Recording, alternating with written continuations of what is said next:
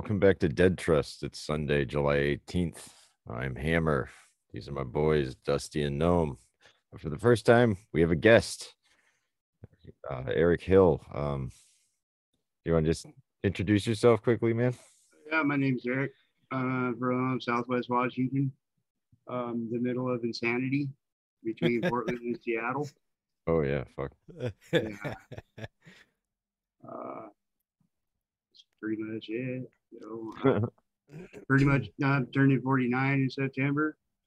Uh, spent six years in the Army as a ammo team chief for a uh, M109E 4A5 155 millimeter self-propelled howitzer.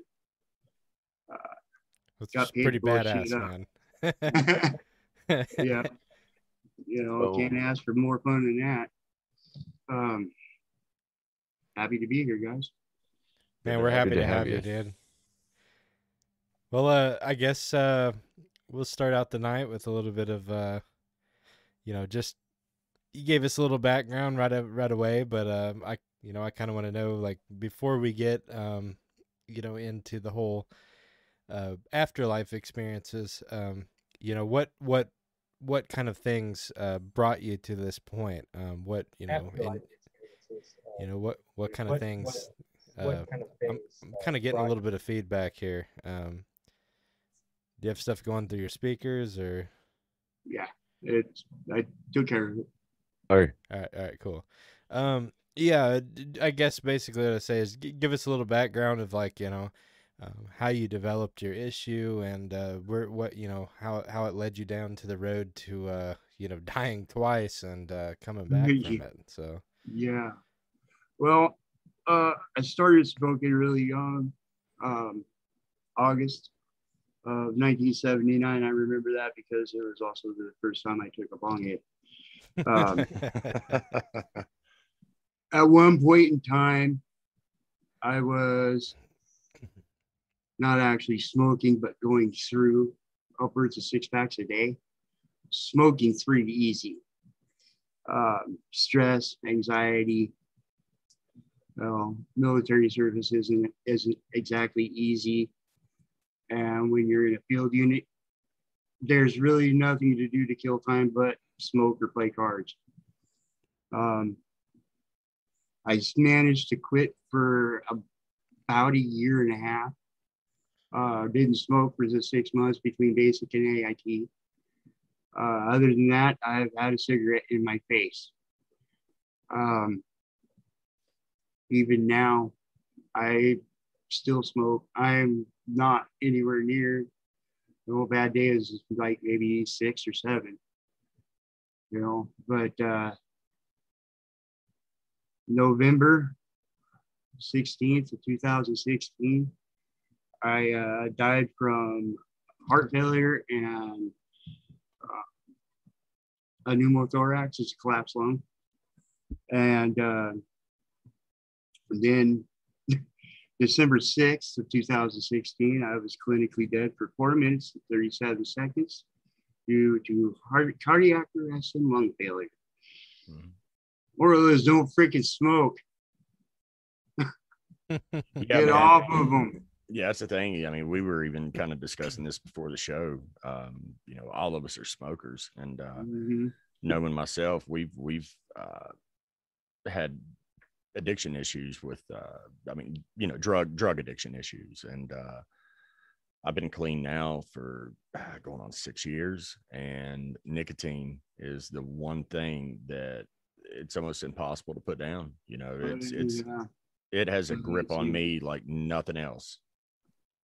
It, it's crazy. I mean, you would think, oh, they can't taste it. They can't, can't taste that good. And to me, they don't. I agree. Yeah. It's it's it's that I I am a slave to nicotine. Mhm. You know, I, I, if I don't die with a cigarette in my hand, it's going to be shocking. Right. Right. Um, but yeah, the fir- the first time in November, uh, I didn't really even see it coming. Um, I was sitting on the bed, and I started to feel a little bit lightheaded, shaky. I'd had problems breathing up until then, you know, and uh, it was like I just couldn't take a full breath, or I would start panting when I was laying down. Um, and then that that night I was I was just sitting on the bed, started getting like this cold sweat, and that's that's in, indicative of uh, cardio problems. You know, instant like armpit sweat or just a cold sweat in general. Mhm. Um, you're having some pulmonary issues. I started getting really lightheaded. Couldn't feel my lips, couldn't feel my tongue, and my fingernail beds were a funky, funky shade of dark blue. Um, it's called cyanosis. It's your body is actually rejecting oxygen at that point. Um, I passed out. Next thing I know, I'm coming to. The medics are over me in the ambulance with the paddles ready to juice me. They're like, oh, okay. Run me into the ER. I'm checked out. The, the phase had passed. They kept me over in ICU for a couple of days. They released me after that. Had an appointment with my pulmonologist. He took me off of one of the meds and put me on another one that had just been cleared for human trial. Um, Incruza ellipta, ellipta or something like that. Um, real shaky. I was on that for a week. I, and I, I told my doc, look, this isn't, I don't feel right. I don't feel right at all. And that, and then December, when December came around, I've been on it for three weeks and been weaning off of uh, another med. And I had gone into the hospital real early that morning, at 1.30 or so. And the nurse that I got was brutal.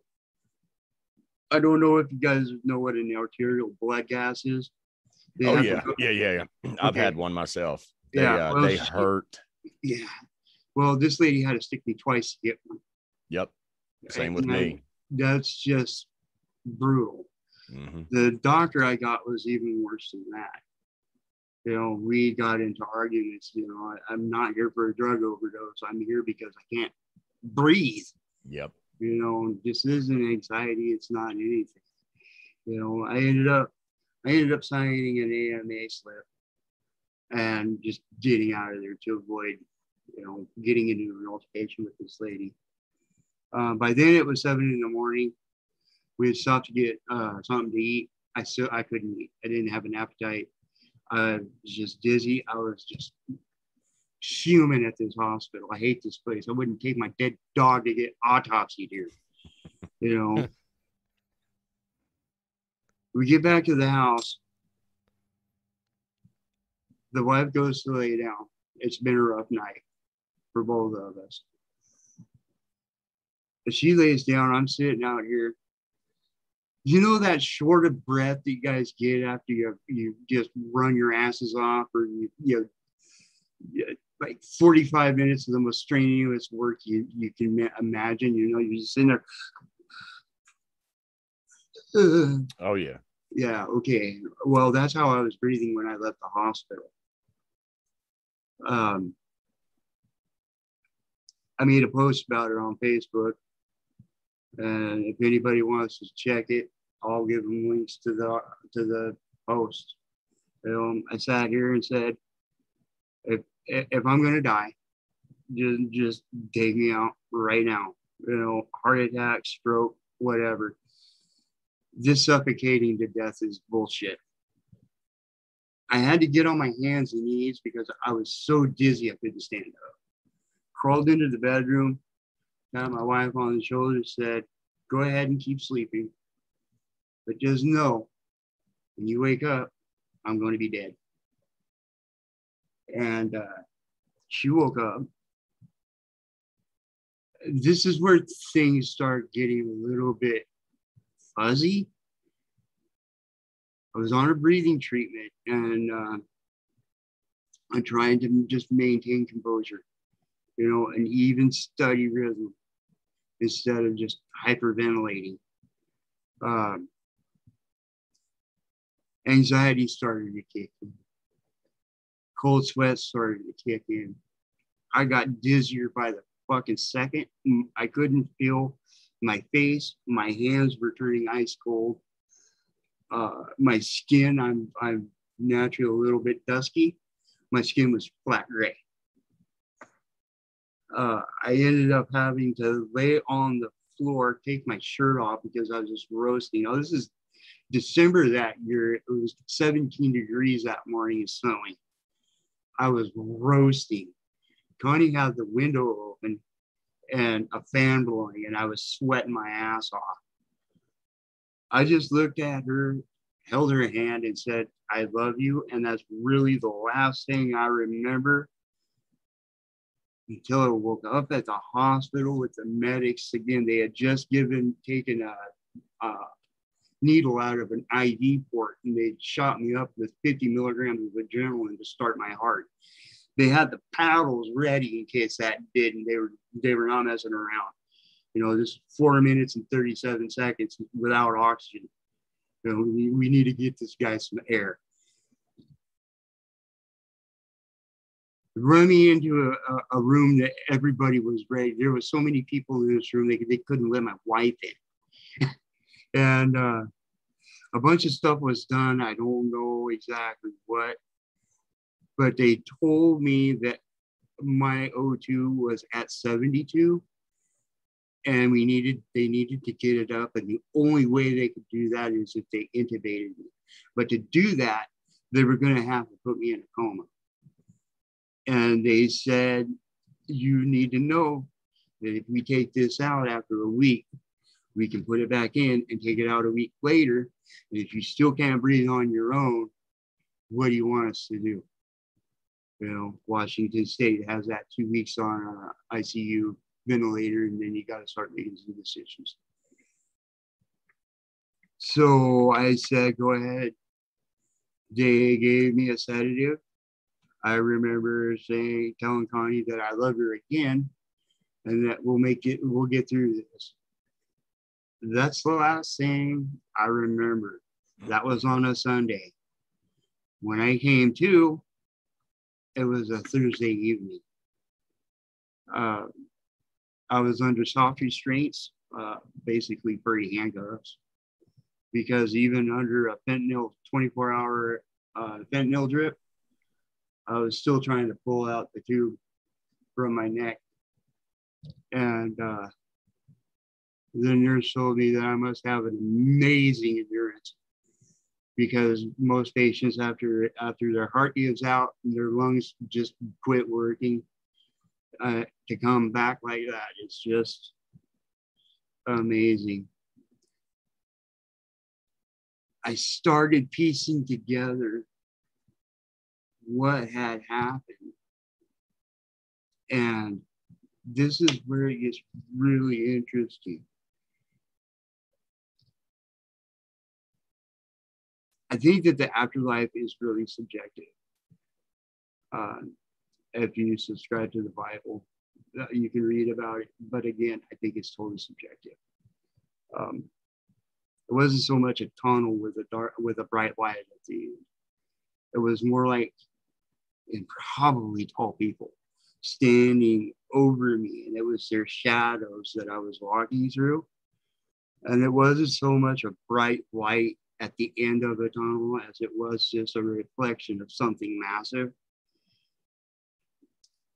when I got to the end, that's when it hit me. I'm just staring at these walls and they're just massive, massive. I, it would take too long for a human to build something like this. You know what I mean? Like it, it, it couldn't be done in a hundred lifetimes thinking if somebody tries to take this place down, they're not going to get through that. You know, this is what the Great Wall of China is supposed to be. You know, this is this is what this is this is the gates. And as I'm sitting there just marveling at these things, I hear the softest whisper. Like if you were in the world's quietest room and you just breathe the word. It was that soft. But the voice was so loud. It shook me. And all it said was, Now that you've seen, do you believe? I woke up. And that's when I woke up. I was shaking. I was shaking. Here I am. Yeah. You know, I got to bullshit up for six years. You know, I've seen the senior side of, of life for a long time. You know, that was my element.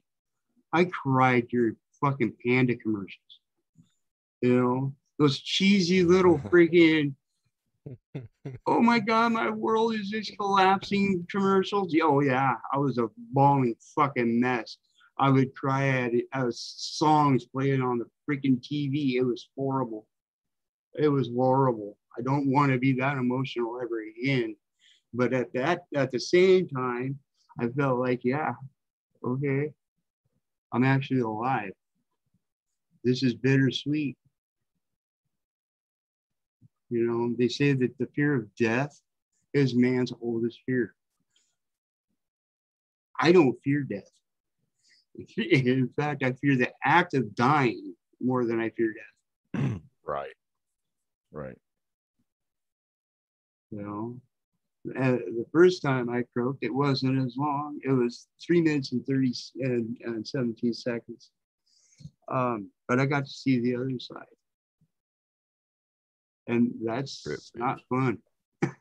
So, Uh, so the first one you described, that was the second time, Yeah. correct? Yeah, Yeah. because I, I remember you and I have been friends on Facebook for fuck, Years. dude, pro- years, years, and I, I remember uh, when all this was happening, uh, and uh, I will just kind of jokingly say that, uh, uh, you know, Connie would keep everybody because we, we were in a particular Facebook group and uh, we Yeah. have a lot of mutual friends through that, but she would uh, keep everybody kind of posted uh, from your phone for your, your account. So I just say, Mhm. man, that's uh, one of those things that honestly, I don't know if I'd ever want my wife or girlfriend getting a hold of my phone if I was in a situation like that. So I mean, I know that you you uh, must have nothing to hide and Mhm. trust your wife. So I'll say, man, kudos to you for that. but yeah, I mean, she kept us updated on everything that was going on, man, and it was uh, it was a scary time, and there was a lot of people that uh, uh, you know, if you want to say thoughts and prayers or whatever, but you know, I mean, they, they were thinking about you in that time, and uh, she'd even posted some pictures of you uh, when you were hooked up to all that shit, dude, and it was fucking frightening just seeing the pictures of of what you were having to go through. So. You know when when- when you know okay when it was all said and done. And when i was able to actually speak you know being under that long everybody jokes about oh man i give my left nut to be in a fucking coma. No you don't. Right, no you don't. That long i mean they get they hook you up to these little things to rotate your calves yeah, so you don't get blood clots in your legs. And depending on how long you're under, they do rotate you so you don't get pressure sores, sure, you know.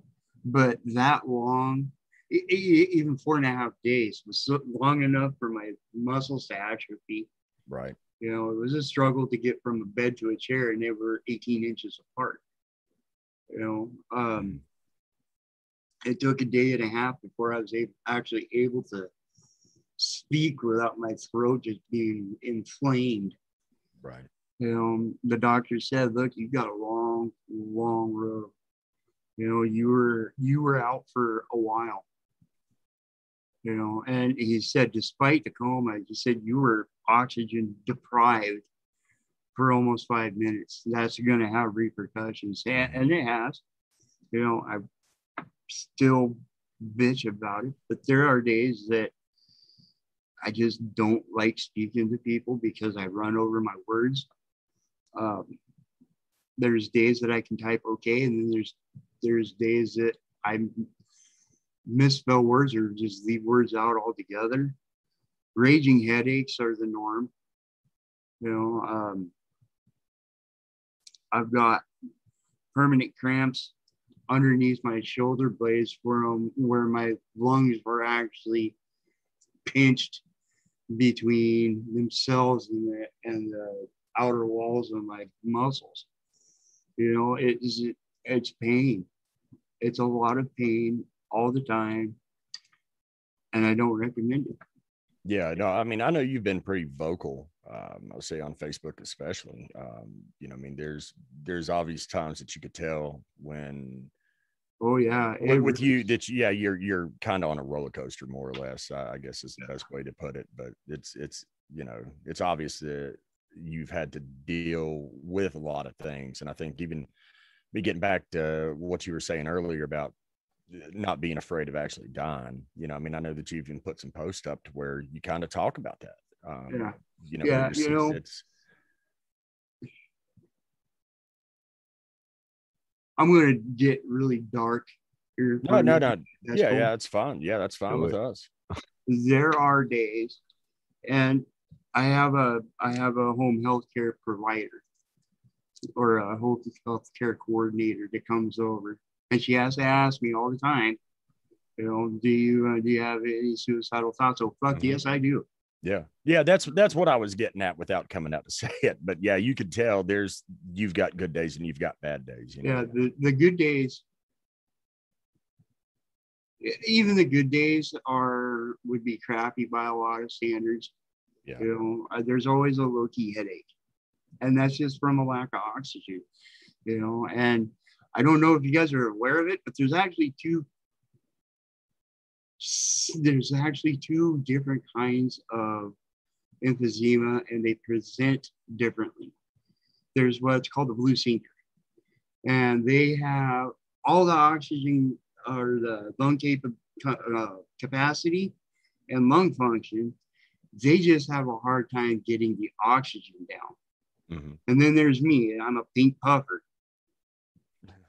Anyway, I don't have hardly any lung function, and my lung capacity is shit. But my O2 is only on a good day, it's 93. Mhm.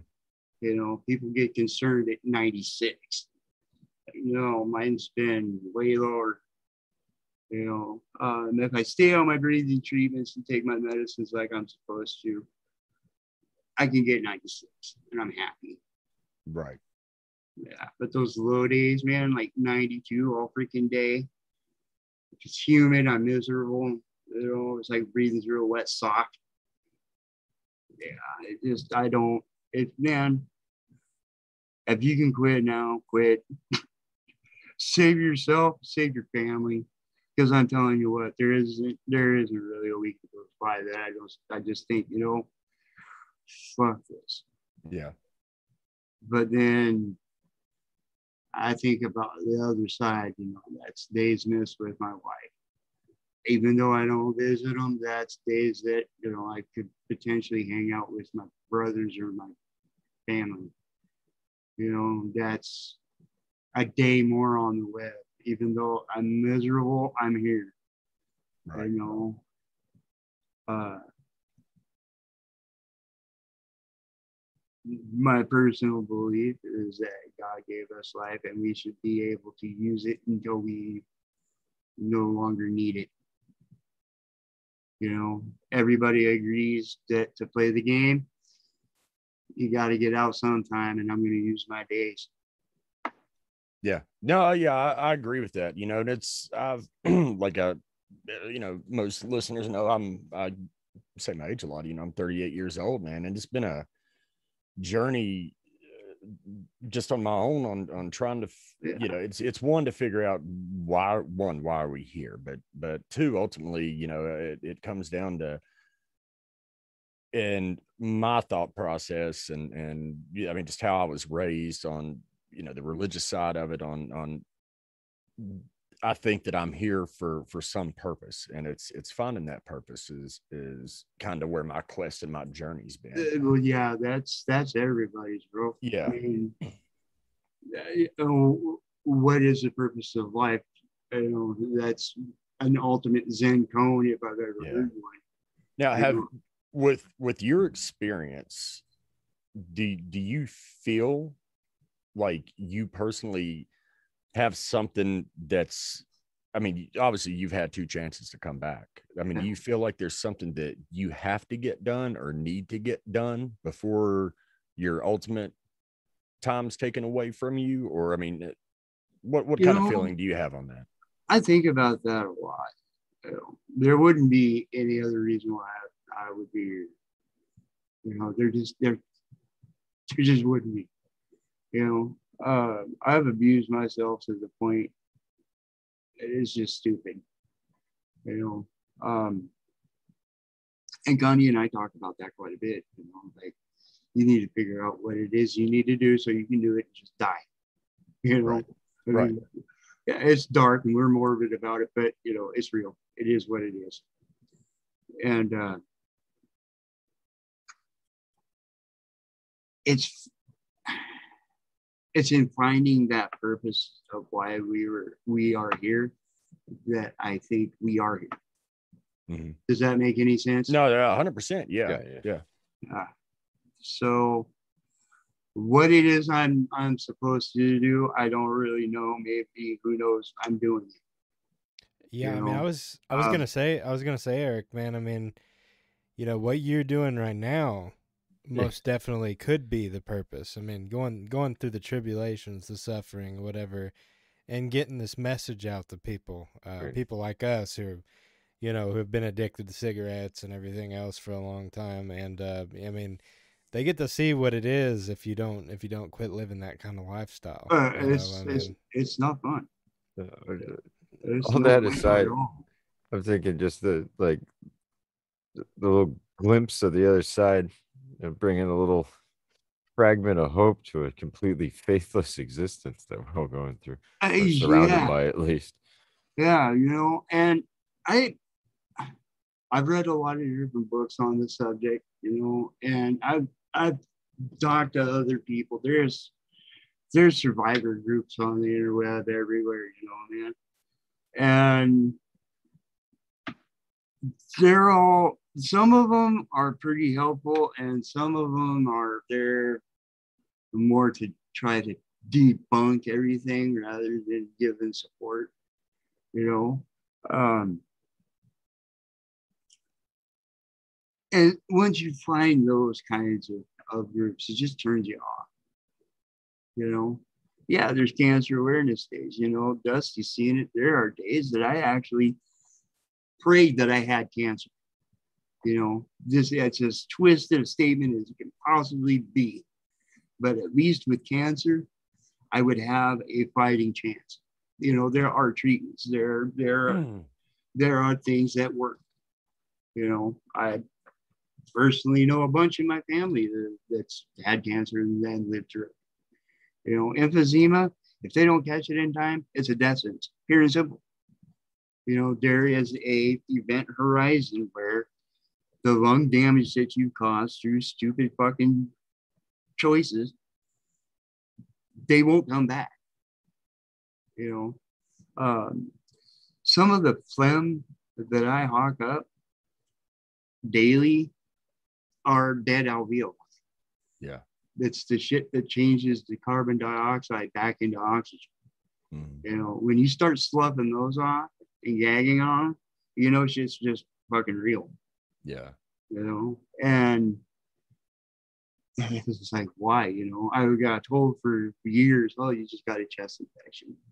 Or they do x rays and say, oh, you might got pneumonia. You know, you know, for years it went on like this. It wasn't until I was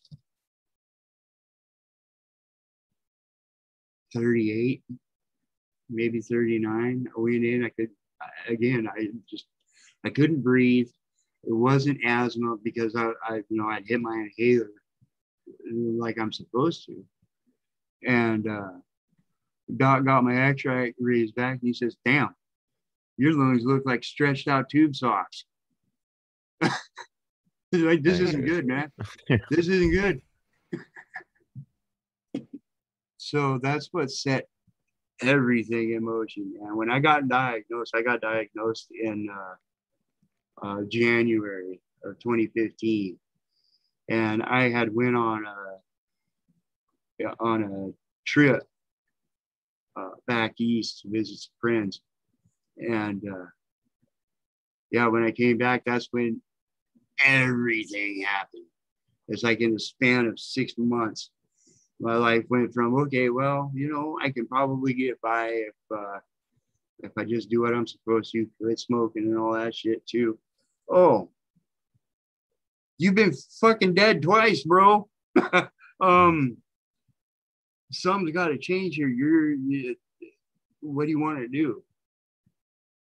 You know, um, I had, I had a PFT, and um, the doc, the pulmonologist set an appointment. I had my mom with me. This is when I was given my prognosis. I had my mom with me. She was a retired respiratory therapist. And uh, he just looked at me and he says, um, Well, bad news is you have late stage emphysema. Even if you do quit smoking, the damage is irreversible.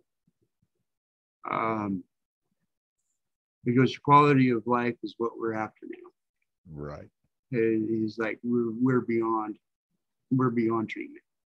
You know, we can give you we can give you breathing treatments and steroids to make you comfortable. But uh, my prognosis is if uh, you live to see 50, you're going to be miserable. You know, uh, and, Thanks, Doc. Yeah, Huh? exactly. Yeah. Well, Yeah, that's- just, you know, thanks, doctor. Well, Fucking- you know, I'm a pretty blunt fucking guy. You know, um, and after you're getting shafted by the green weenie for six years, like you can take pretty much just anything, Yeah. you know. And I don't need a sugar sugarcoated. And I'm actually glad you did because it was a slap in the face. What do you do to Mhm. that? What do you say to that? You know, what do you say to the man that just gave you a fucking death sentence? Yeah. Well, you're going to be dead in five years if you don't shape up. All right. Yeah, exactly. That's yeah. yeah. It kind of makes me think about uh Breaking Bad. If uh I'm sure all of y'all watch Breaking Bad, but when they Yeah. uh they were giving him the cancer diagnosis, the doctor had a spot of mustard on his tie. And that's all Bryan Cranston could fucking think about was that spot of mustard when the the doctor's Right. giving him this horrible fucking news. You know, I mean, what do you do in that situation? Yeah. I remember that uh, he looked at me. I looked at him. I turned around. I turned to my side and I looked at my mom, and she's just sitting there holding the report on my test. And she looked at me and she says, You're a dead man. She goes, I told you for the better part of 15 years, you better quit smoking. Mhm. or you're a dead man. She goes, Your best hope now is that you die of a heart attack or stroke. Right. You know, it's like it was a reality check. It was uh it was one of the harder days that I've had. And uh honestly, man, this miserable shit. I don't wish on anybody. Yeah. So you started out, um, I guess, with your second uh death experience. Yeah, my first Yeah, the the first it's it's a little darker. Uh was way darker. Yeah. yeah. Um, sorry for the tangent. No, no, no, no. It's fine, man. No, I no, mean, you man, got the you got the platform here. You're good. Whatever you want to, Yeah. like us we said before the show, man. You know, uh, you're a guest on here, man. You you can take it where you want to take it. All right. So the first time, I was gone for three minutes and 17 seconds, and that was all the time that I needed. Um, like I said, I do fully believe that the afterlife is subjective, Mhm. uh, regardless of what you read. I think that everybody would interpret it differently.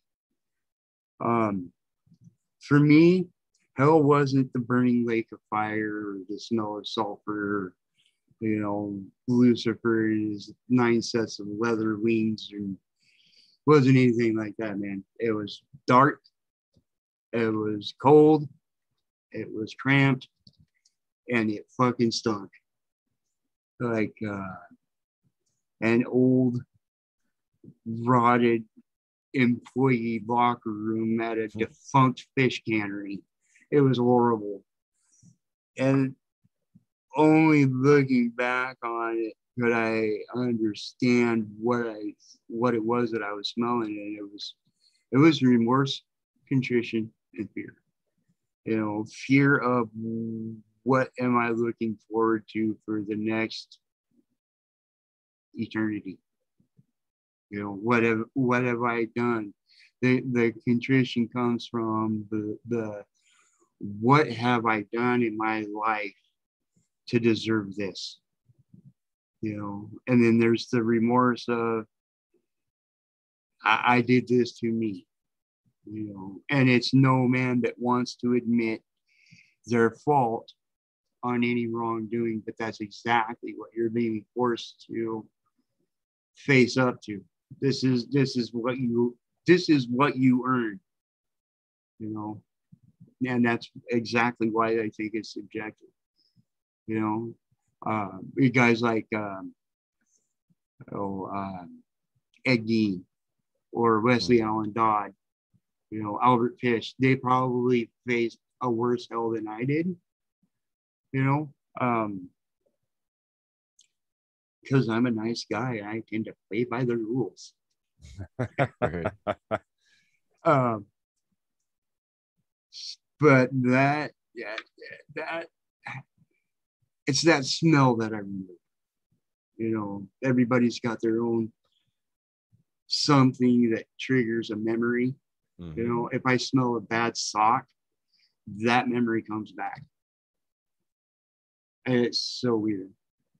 It's so weird. And I hate that smell. I, I absolutely hate that smell. There's a dirty sock. I don't know if you guys live near a pulp mill or sawmill where they burn hog fuel or anything like that. Um, it, it's, Paper mill. Yeah, okay. That you know when uh, it gets ready to rain and that really harsh, like bad egg fart. Yeah. Yeah, that doesn't even come close, bro. Yeah. Yeah, no, not even close. It's just So on that second go around, did did you see anyone on that one? I know, and and I'm sorry, on the first go around because in the, no. It was second dark. description, it was it was just dark and Yeah, I, It was a feeling and that I could sound. make out really was shapes of people and walkways. You know, Mm. Other than that, I really couldn't. I really couldn't see much. Not like there was torchlight or anything like that. I wasn't around long enough. right. So, but uh, I saw what I needed to see. I smelled what I needed to see, and I heard the cries of people that had been mortally wounded. Right. You know, that's that's a sound. I don't know if you guys have ever heard a rabbit scream. Oh yeah. Oh yeah, That's horrible. Yeah, It, it, that's it- it is a sound that pierces your soul. hmm you know and yeah i think about that not as often as the uh, as the the second one. But every once in a while I'll, I'll be watching a movie and i'll hear a, i'll hear somebody that's been shot stabbed or fallen off a building or something like that scream. And it's that just absolute mortal guttural cry. You know, it's it, that's that's for real. You know, like the last shreds of your humanity is being squeezed out of you. It's it's real. It was real. Now, do you? I don't know exactly how to word this. Um, do you do you think, um, obviously, since this happened twice, that that there's some ultimate reason why you were allowed to see both sides of things, or that that you were given that opportunity? I mean, I mean, I know that's kind of a a deep question, and you know, it could be subjective, obviously, but um I guess that gets back to where we were talking about maybe possibly having an ultimate goal in life and things like that. But uh, I know there's a a ton of people that have had near death or death experiences, but uh, having two, you know, that's uh, uh that's um I don't know, like maybe my faith needed to be tested, you know. Mhm. Um it's like uh God's like, hey, tell you what, bro, I'm gonna kill you and I'm gonna show you hell. You know, and then I'm gonna kill you again and I'm gonna show you the other side right. you know and i really i really think that's why i heard what i heard Yeah. You know i heard those guttural moans and screams and hell. And then i just i i heard those words. And ever since then i have tried subconsciously to steer away from situations that might might cause me to make seriously wrong choices. Sure. Sure. You know what I mean? Because, like I said, I'm not scared of dying. I know it's waiting for me. You know, now whether that, I I honestly believe that's part of my faith. You know, um,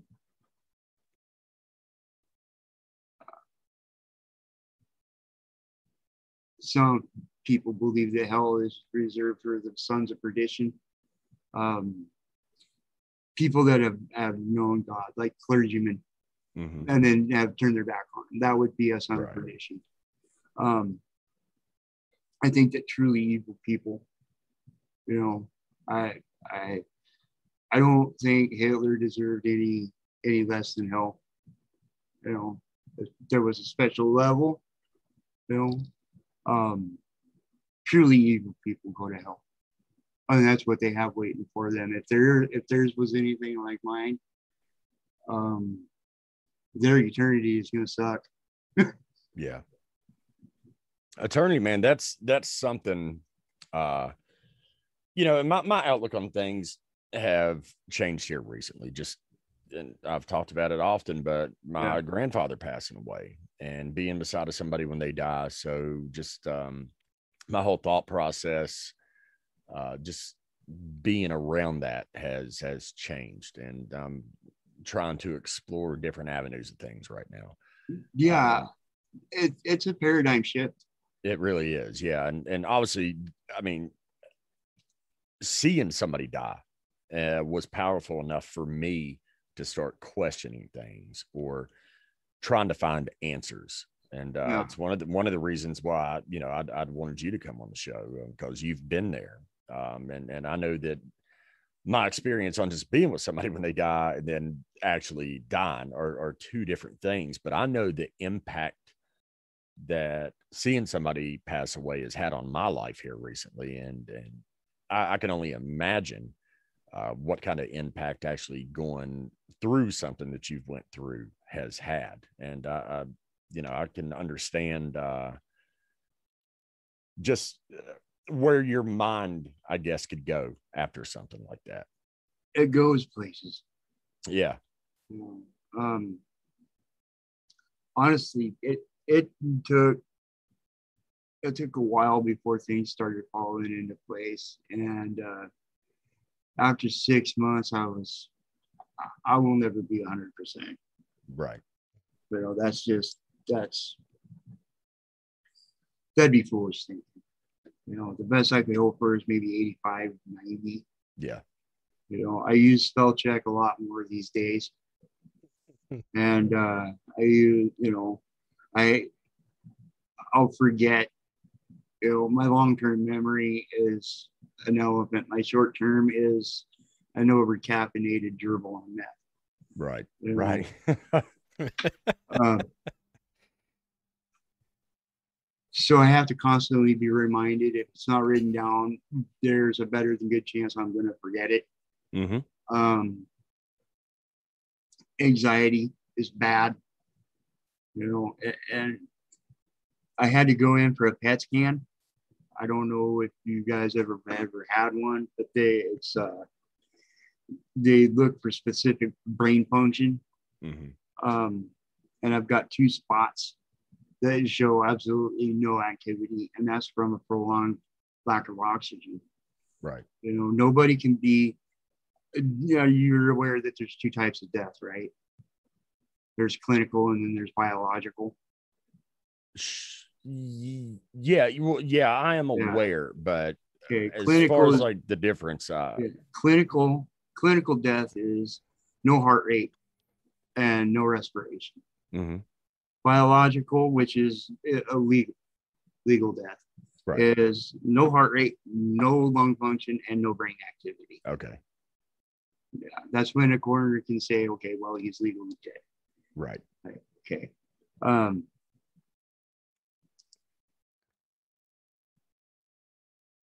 I was reading that people with longer than that have gone longer than five minutes without oxygen, they they show brain damage, right? Right. And that's that's to be expected. It's where the spots occurred Mhm. that that affects different people. Like um, I could have been aphasic, I could have been a, a paraplegic, Yeah. you know, I this or that. So I'm lucky that all I have is, you know, some cognitive and spatial relation issues, and and so what if I run over myself, you know, word wise or you know, typing wise. And I guess you know it's pretty vain, but I used to be an English major in college, you know, and for me to use spell check now is just like it's aggravating Sure. and it sure. just gets back to the, my point, you know, that I was trying to make before the show, that this disease takes so much more from you before it takes your life. right. You know, um, I'm gonna get really personal and just flat out say that I really don't have the sex life. It's not from a lack of desire. It's because Mhm. afterwards I can't fucking breathe. Right. Right. you know, and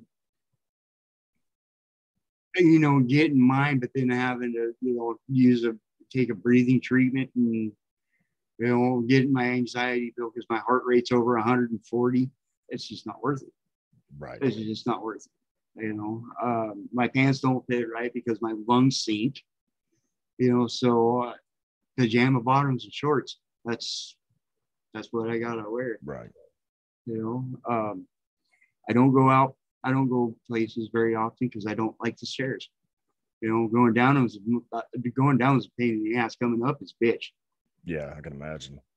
uh, so you know it, it- slowly slowly it takes little bits of your life from you and then it just snuffs you out altogether Yeah.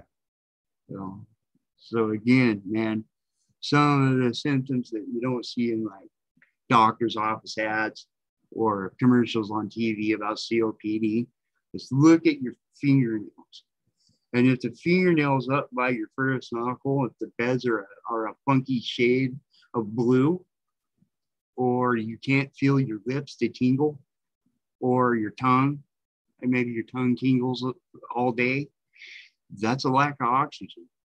You're going into cyanosis. If the like around your nostril starts getting cold or your fingertips starting getting cold, again, that you're going into cyanosis. Your body is shutting down parts of your body, the extreme parts of your body to conserve its oxygen Right. you know, go get checked. You know, if you feel like you just ran a mile after you've gone out and got the paper, go get checked. Go get checked. If you can, quit freaking smoking. You know, um, talk to your doctor if you just talk to your doctor. Yeah.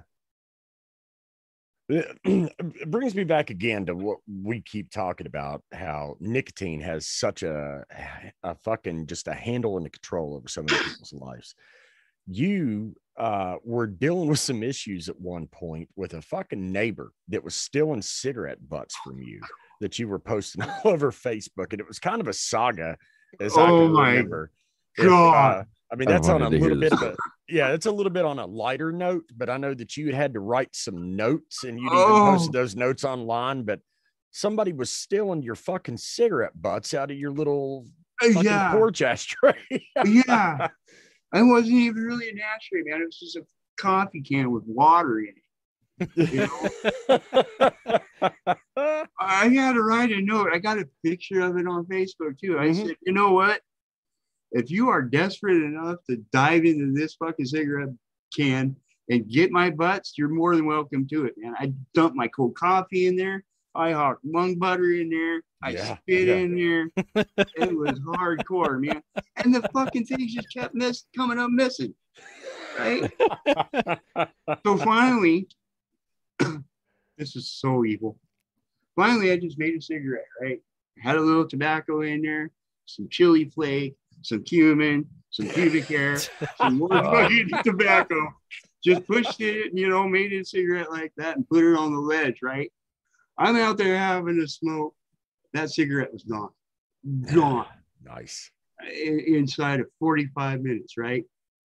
I'm sitting, I'm standing out on my front balcony having a cigarette, and I hear this ungodly talking coming from the next quad over, right? And they're like, "Who the fuck puts pubic hairs in a cigarette?" I did, bitch." Oh, the, She moved later. They oh, never Oh, so, came so it was a woman. Oh yeah, yeah, Nice. notorious. She had moved across the street from my best friend while all this was going on. Yeah. Yeah, she, he's like a month and a half later. He's like, you know what? She's still doing it. She comes over to my place all the time. I'm like, are you serious? He suffers from lung issues, you know. And he spits, he spits in his butt can too. She's taking what the hell ever. If you Dry it that out. desperate, I will buy you a pack. Yeah. That's That's, that's some that's some straight up Yeah, right. crackhead shit right there. yeah, that's gnarly, man. You know, I've been there. I've been there. You know, you're broke. You, Yeah. you, you needing a cigarette? Yeah, okay. Stop by a Safeway, Albertsons, Kroger, whatever. Minute Mart. You know, there's one in the ashtray. It's like, fuck, okay. Well, nobody's fish lifted, so snag. it. Yeah. But this shit, man, like these cigarettes weren't like that in a Yeah. Yeah. they were soaking in water and spit and coffee, tea, coke, lung oysters, and you know when I say lung butter, I mean, you could, brother, you could seal a battleship with my fucking loogie. It was hardcore, man. I've used it for glue.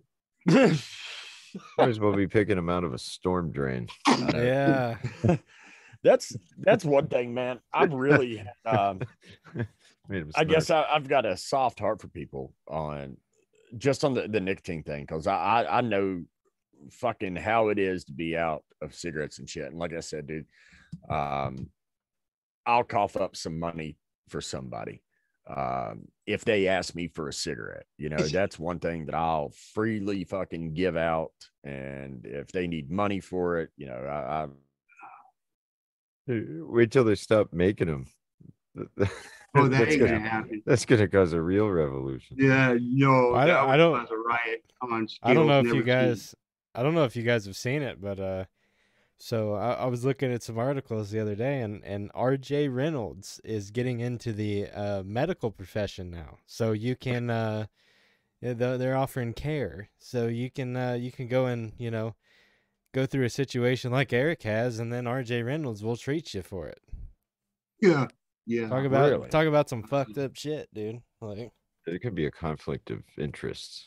Um, yeah, Something we're gonna along the get you, line. we're gonna get you hooked on, on nicotine here, and then you know when you're dying, we'll we'll take care of you. Just Yeah. be a lifetime customer. No, fuck them guys, man. And it's not tobacco in itself that's that's addictive. You know, Native Americans were smoking tobacco long before we were. Mm-hmm. It's that's shit that they hydrochloric acid, and hydrocyanide, fucking You know, embalming fluids. even, Yeah. sometimes, you know. well, germs are a different story altogether. Even the organic stuff's been you know, irradiated. oh Yeah. that charm. Oh man. man, man, man. And no, no. Since we kind of brung up the medical industry, um, it's it's safe to say because I know you've said it that that you're you're basically an end of life patient. Um, I guess is a way to to describe you. Like Yeah. there's there's no coming back from what you have. Now, your doctors in knowing that are let's say if you're like, listen, you know, I'm in fucking pain. I'm, I'm getting out. Basically, what I'm I'm trying to get to here is the opiate crisis and how doctors have cut people off from opiates. If you yourself going through all the shit that you are, are having to go through, would a doctor deny you opiates on the if they want to call it the fear of you becoming addicted or whatever, you know, which it, it, it fucking blows me away that somebody that could could be diagnosed and say, you know, you're you're end of life, you've got five years or whatever, for them to tell you no. Um I have a problem with that. Well, some of it stems back to the doctors that I've had. Some of it stems from the fact that Washington State has the tightest prescription laws in the country. Mhm. You know, um, this hospital here was like a candy store, man. You could walk in there with a sprained ankle and they were going to throw, you know, 30 Vicodin at you with a, Sure. with a script for 30 more, you know, when you get out. Yeah. And um, they don't do that anymore. They can't do that anymore. Mhm. You know, the FDA and and the DOJ said no. You know, they are scrutinized. Yeah. They really are. Um, I take non-narcotic anxiety medicine and I take a non-narcotic muscle relaxer when I need to. Yeah. Um, unfortunately, if it doesn't stay in my system, then after a couple of days, I start getting really stiff. Yeah. The doctor I have now, he's like, I really don't feel comfortable prescribing you muscle relaxers on a long term basis, um, nor your anxiety medic- medication, you know. And I, he's acquiesced on on on my uh, Vistaril. Um, simply because if I have an anxiety attack, then everything else is going to go out the window. Mhm. you know controlling my anxiety is, is critical to keep me breathing right. You know um, anxiety spike my heart rate will jump to 135 140 you know Yeah. um, I mean, to, to me, yeah. I mean, those two Yeah. go hand in hand. Uh, anxiety attacks, feeling like you're having a heart attack, being Yeah. short of breath, uh, right hyperventilating and things like that. It looks like of of all Mhm. people, you would be the one that that they would say, yes, we're going to give you some type of uh, benzo medication to to help you calm down when needed. You know, It- Um, I can get on paleo care, paleo Mhm. And that's different than just a straight up doctor. They're kind of like, um, okay, well, you're creeping up. They're they're pre-hospice.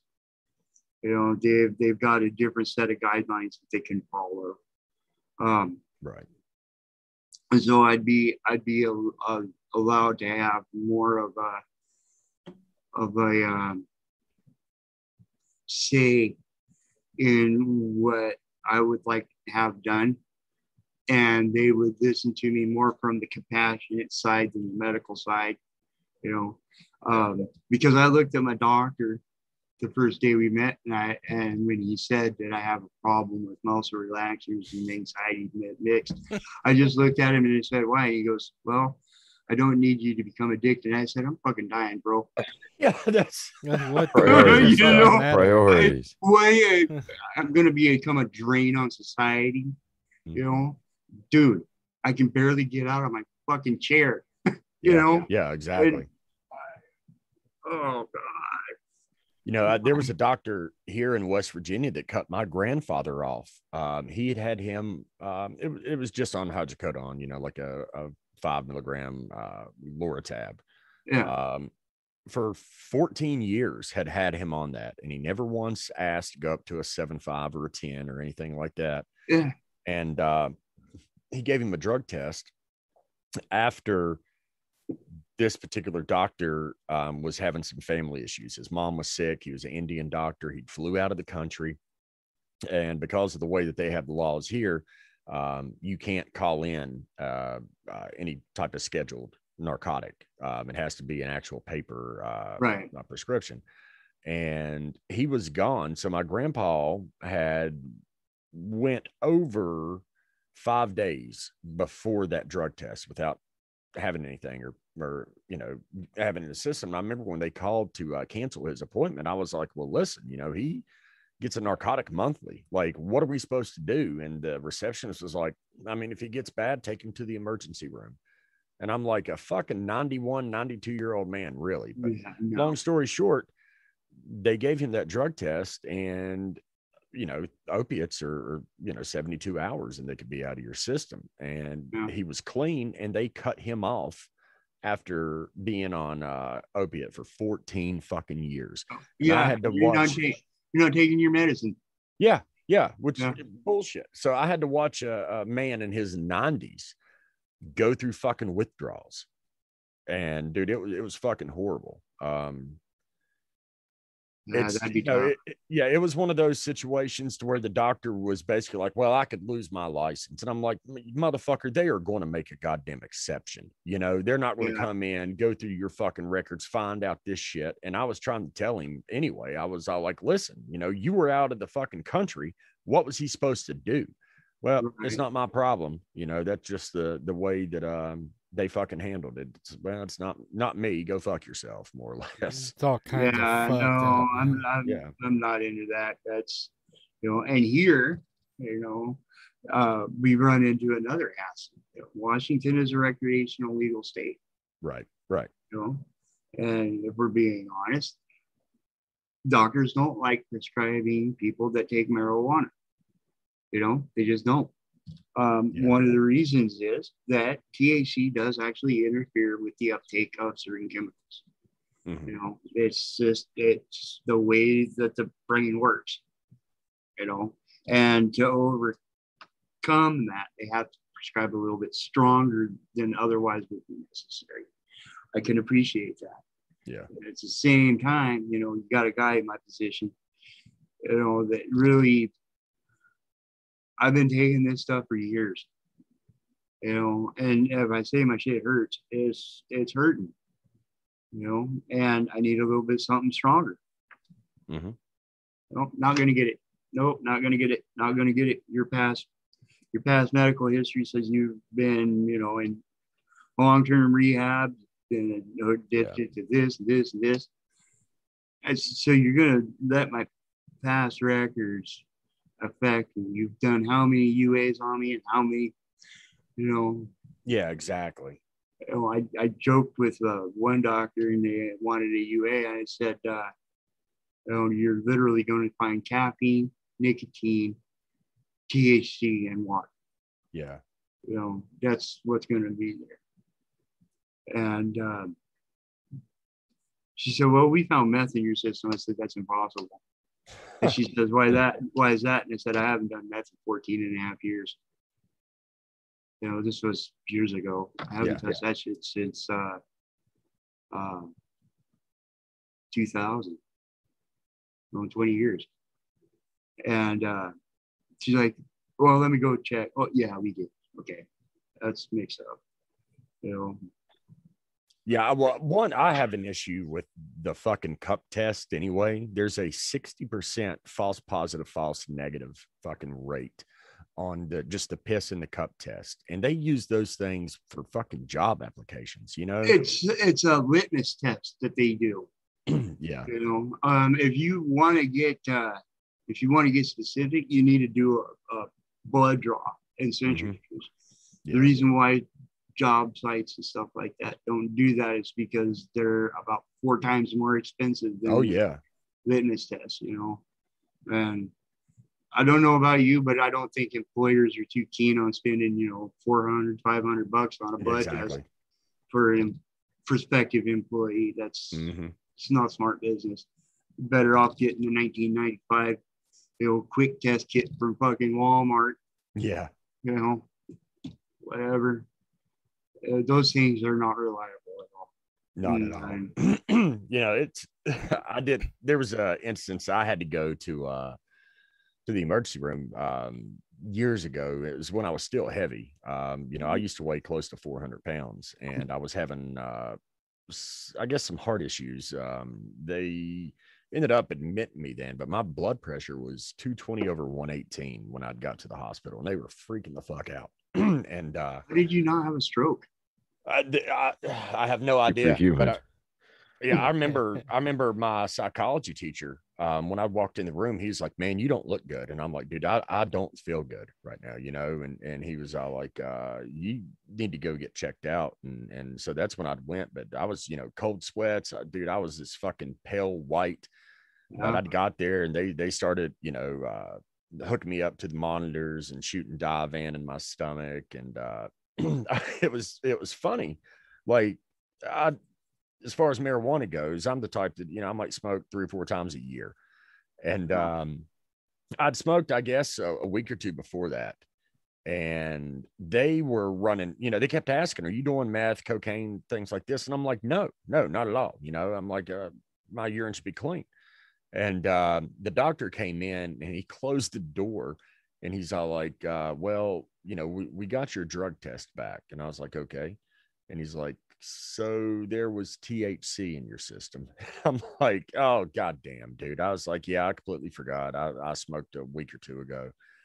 And, uh, but he was trying to to tell me that if I needed help, that that they could Yeah. fucking help me Yeah. everything over.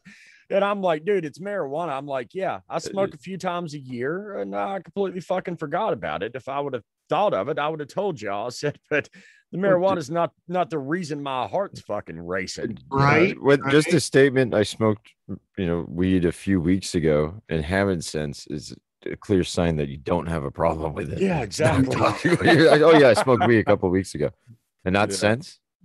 Uh, yeah. Oh, you're suffering from violent withdrawals, aren't you? Yeah. I know. Yeah. Yeah. It- it's just the way the medical community, you know, the doctors themselves are so fucking brainwashed uh, Well- on certain things. Older doctors, yeah. Yeah. Older doctors, yeah. But but you got to think, you know, if you got if you got a doc that's, you know, 58 years old, right?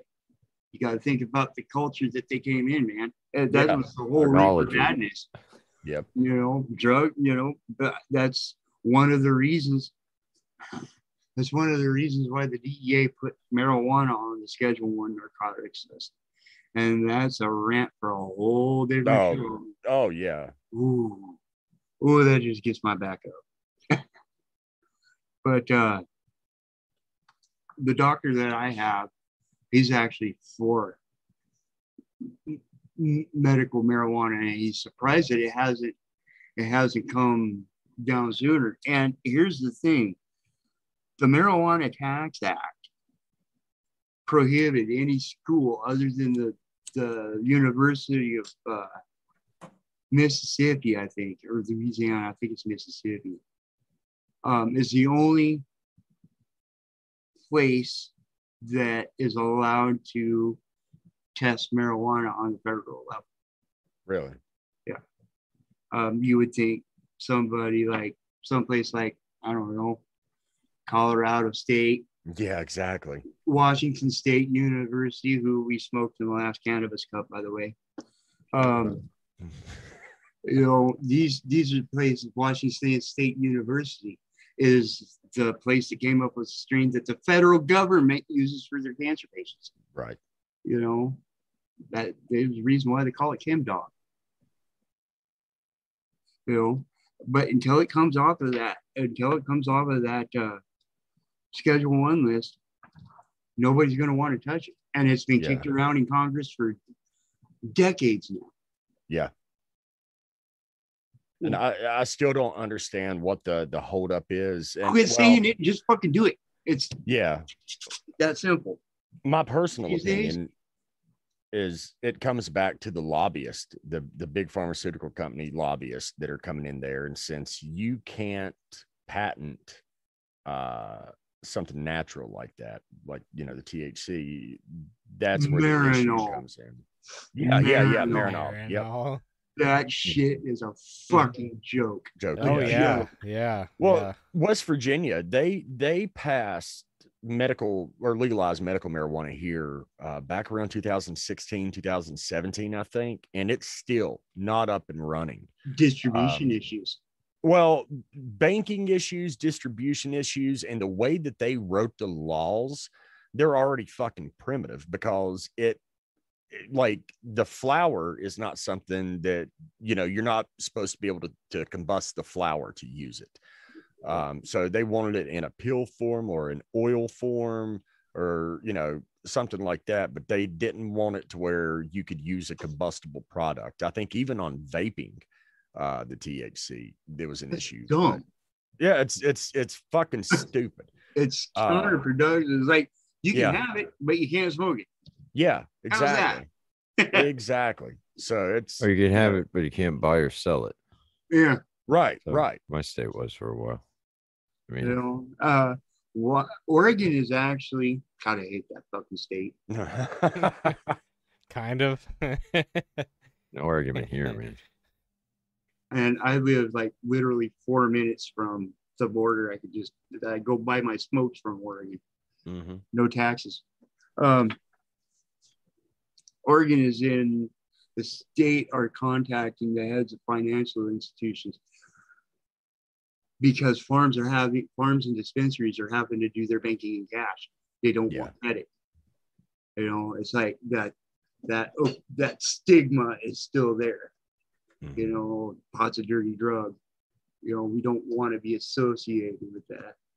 You know, so they are working out deals where you know they can take farms money and issue you know company credit cards for farm names and stuff like that you know um but they've been talking about that for five years and i haven't Yeah. seen any any action on that whatsoever and i follow a lot of those organizations you know Yeah, I mean, kind of the same thing here with West Virginia. And I, I think the excuse that they use as far as the banking goes is since it is illegal federally, rico and yeah, then yeah, exactly. But then you have you know banks that are uh, Mhm. insured by the FDIC. you know Um, that's where the fucking problem comes, and they have to find loopholes to work around that. So my know. question is this, how come they won't take a pot farm money, but they're more than happy to take a pharmaceutical company's money? Yeah, no, I agree. I But the agree. I- system's rigged. yeah, There's your answer. Because the system's rigged. Yeah. It doesn't Hey, we, we, obey we logic. Didn't, we or didn't go to sense. Afghanistan for the uh, for nothing. All right. We, we, Yeah. that- that- those poppy plants came made their way back over here. Huh. Yeah, that's yeah, it's a whole other fucking ball game right there Oh, too. yeah. Man. The opium wars and the shit going on from there. But Yeah, Yeah. that's a that's a thing that's been going on for oh, since the East India Trading Company, yeah, I, I don't even know how far that shit dates. back. yeah, that goes What- back When when were you in the military? What years did you serve? ninety two to ninety eight. That was a whole nother ball game back then. I'd bet. That's that's Uh, uh, don't ask, don't tell era. And uh, yeah, the, the yeah. Um don't ask, don't tell was just a thing. Um drill sergeants could get in your face. You know, uh there were days that I looked forward to. The the worst I would hear was uh uh, the best thing to happen to you is a shit that slid down your mom's leg Yeah. when you were born. Um, yeah, it was ruthless. When I started the ETS was when I saw my first stress card. Um, oh yeah, yeah. the Yeah. stress card stuff. Stress yeah. card. oh, oh, yeah, I have man. I have a I have a cousin, a younger cousin who went into the to the military and you know, the army's all co-ed now and you get your three stress cards a day and I mean they've just pussified everything. Oh so my god. uh, Fort Campbell in Kentucky. Hey, Um, uh, real quick, yeah, my my old man, uh, my old man was uh, 101st Airborne Infantry Division at Fort Campbell, Kentucky. So Uh, yeah, they uh, the post commander asked, actually asked the 101st Airborne to take off their combat patches and their airborne wings because the new recruits didn't have them and they were feeling left out. Like, Motherfucker, I earned those. I ain't taking them off for nobody. Do you understand? Nobody. no. It's not even. That's worse than everybody gets a trophy. Yeah, that's No. that's ten times more offensive than everybody gets a fucking You, trophy. you, you ask a combat airborne veteran to take off his patch and wings. I guarantee you, the least of your worries is getting punched in the mouth. Not happening. Not happening. Stress fires. That was bad. I trained two female, two females on on the gun line, and when I got in, females weren't even allowed on the gun line without a without an escort. No females in a combat MOS. You know, and artillery is not. It's not a light job. There's, you know, even light rounds are 80 pounds. No heavy ones are six man lift.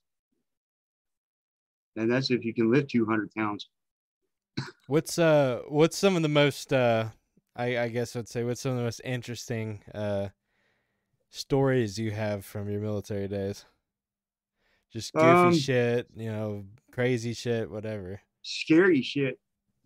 I was in uh, Fort Carson, Colorado with the uh, 4th and the 97th Field Artillery. And uh, do you know what a pop and no kick is? Uh no I don't. Like with a rifle? Like you hear, Oh, the, you yeah, hear yeah, the sound yeah, of the shot, but you don't feel a recoil. Yeah. Okay, well, the, the reason why you don't feel a recoil is because the slug didn't leave the barrel. Yeah, Okay. it's a it's a squid like a squib load. Yeah, yeah. Okay. Yeah. We had a pop and no kick with a fucking howitzer. Oh fuck. Yeah, yeah. so we were using a point detonating fuse, which is basically point of impact, right? It's a three square explosive, so it's um, about 65 pounds of dynamite, 30 pounds of steel, and a little bit of C4 for the ini- uh, initial charge, right? The nice thing is, howitzer rounds don't arm themselves until they completely leave the barrel. There's a there's a RPM limit that they have to reach before the, the fuse kicks in. Right. The bad news is it was about eight inches from the end of the barrel. The only way you can't force a round out through the breech. You actually have to force it backwards to match the spiral. Right. Otherwise, you run into a whole mess of issues.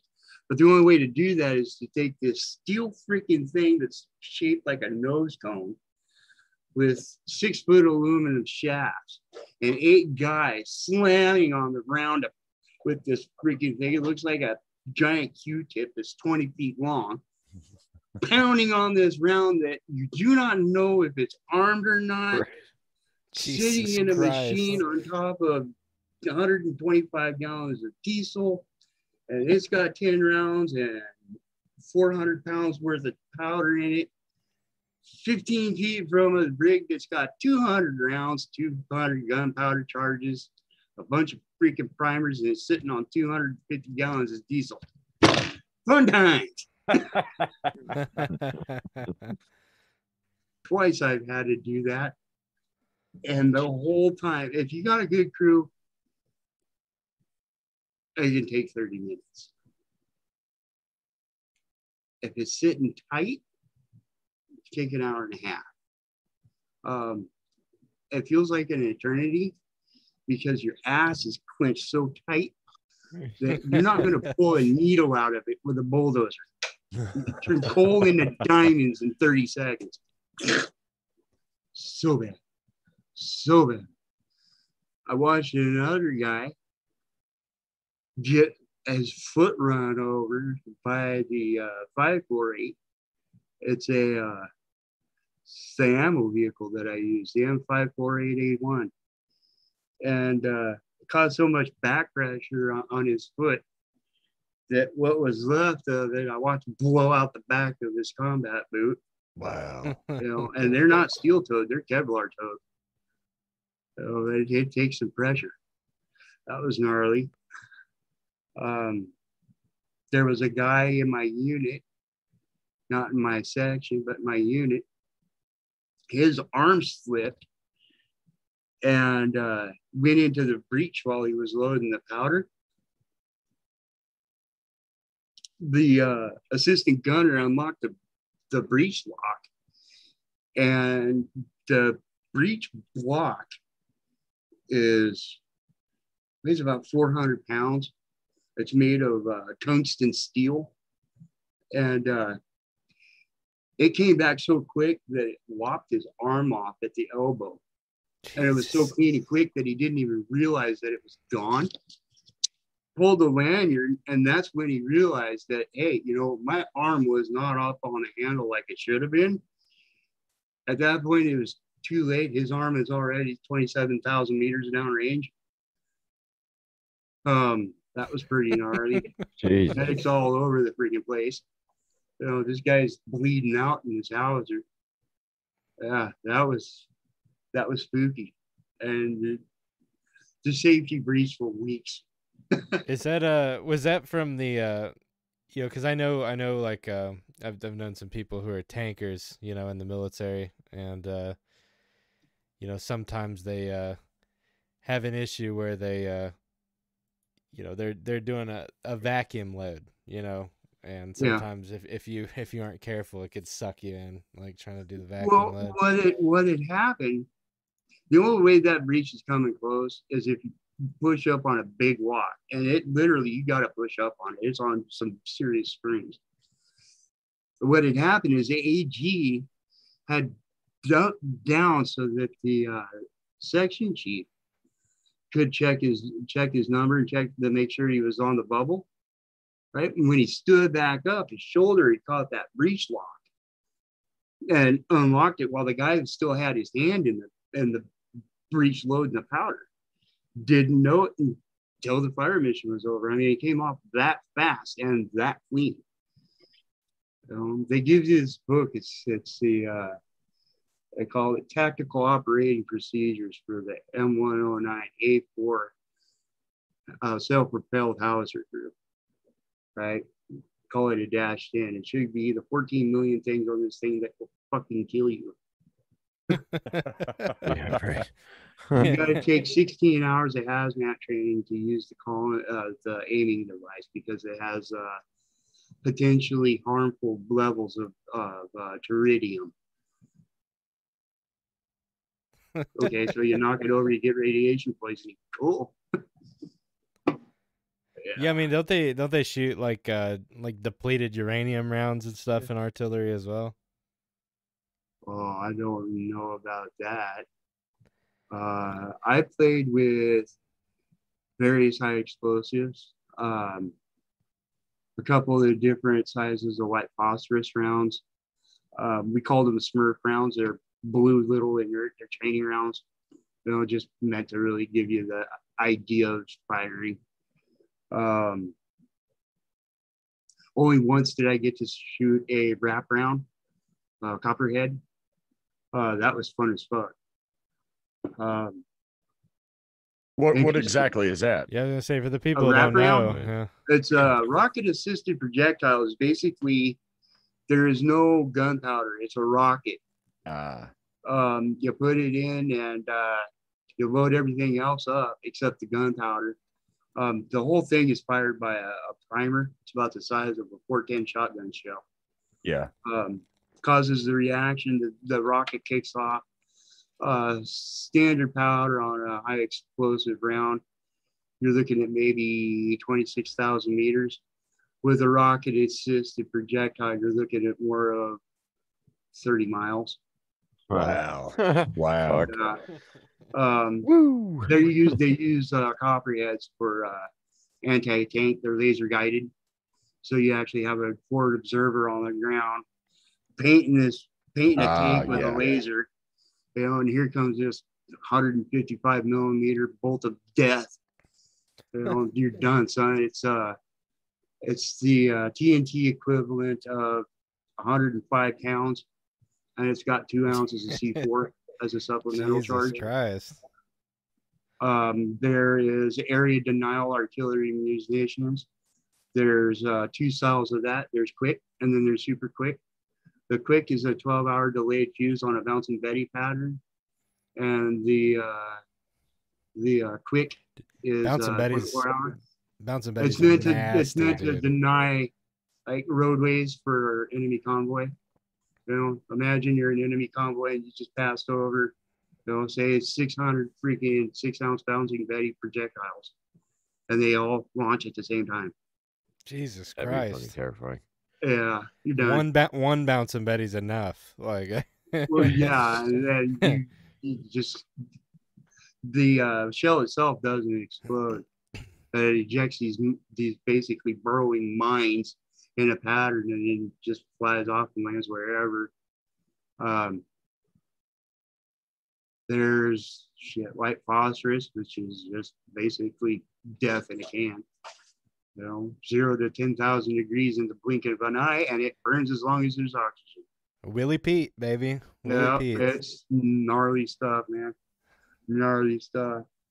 And they've never been used, although they are they are available. It is a it is a six man lift, small yield, tactical nuclear warhead.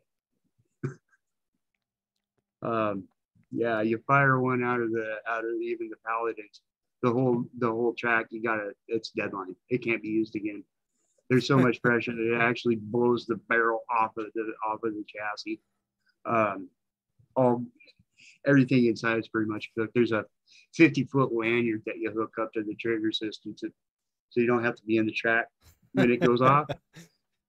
Um yeah my job was really fun. You know but it, again I probably would have signed up again if uh, it got to the point where the EPA told us where we could and couldn't shoot, where we could and couldn't put our projectiles, where we could and couldn't drive, um, and ridiculous fines.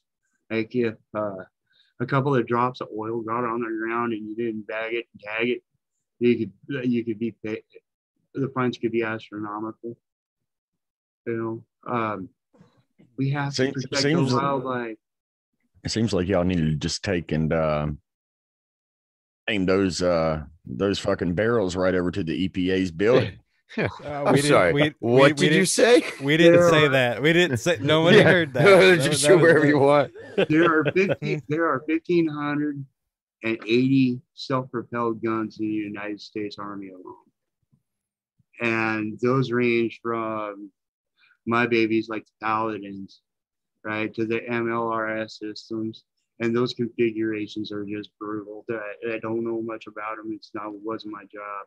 Now, uh, M- MLRS, MLRS, that's a multi-launch rocket system. Is that? is Yeah, that- yeah. Yeah, like they they have everything from a small tomahawk up to piranhas. Um, they used them in Desert Storm and Desert Shield as uh, Patriot batteries, anti-scud batteries. They're they're gnarly systems. I want one bad. um, Man, have you ever seen like the uh, MICLICs that the engineers use to clear roadways with? Yeah, in fact, we we had a we had an occasion of, and uh, they wanted to put in a new firing range.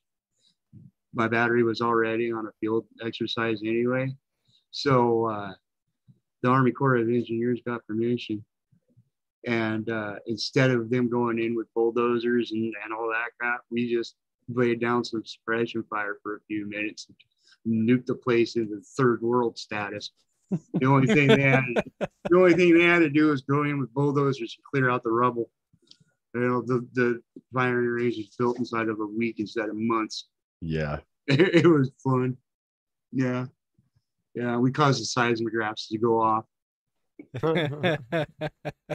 Maximum rate of fire for those weapon systems is six rounds a minute for six minutes. Right. So think about that. In six minutes, that's 36 rounds. of high explosive ordnance per gun, and a battery has six guns. Yeah. yeah, we tore up some real estate that day.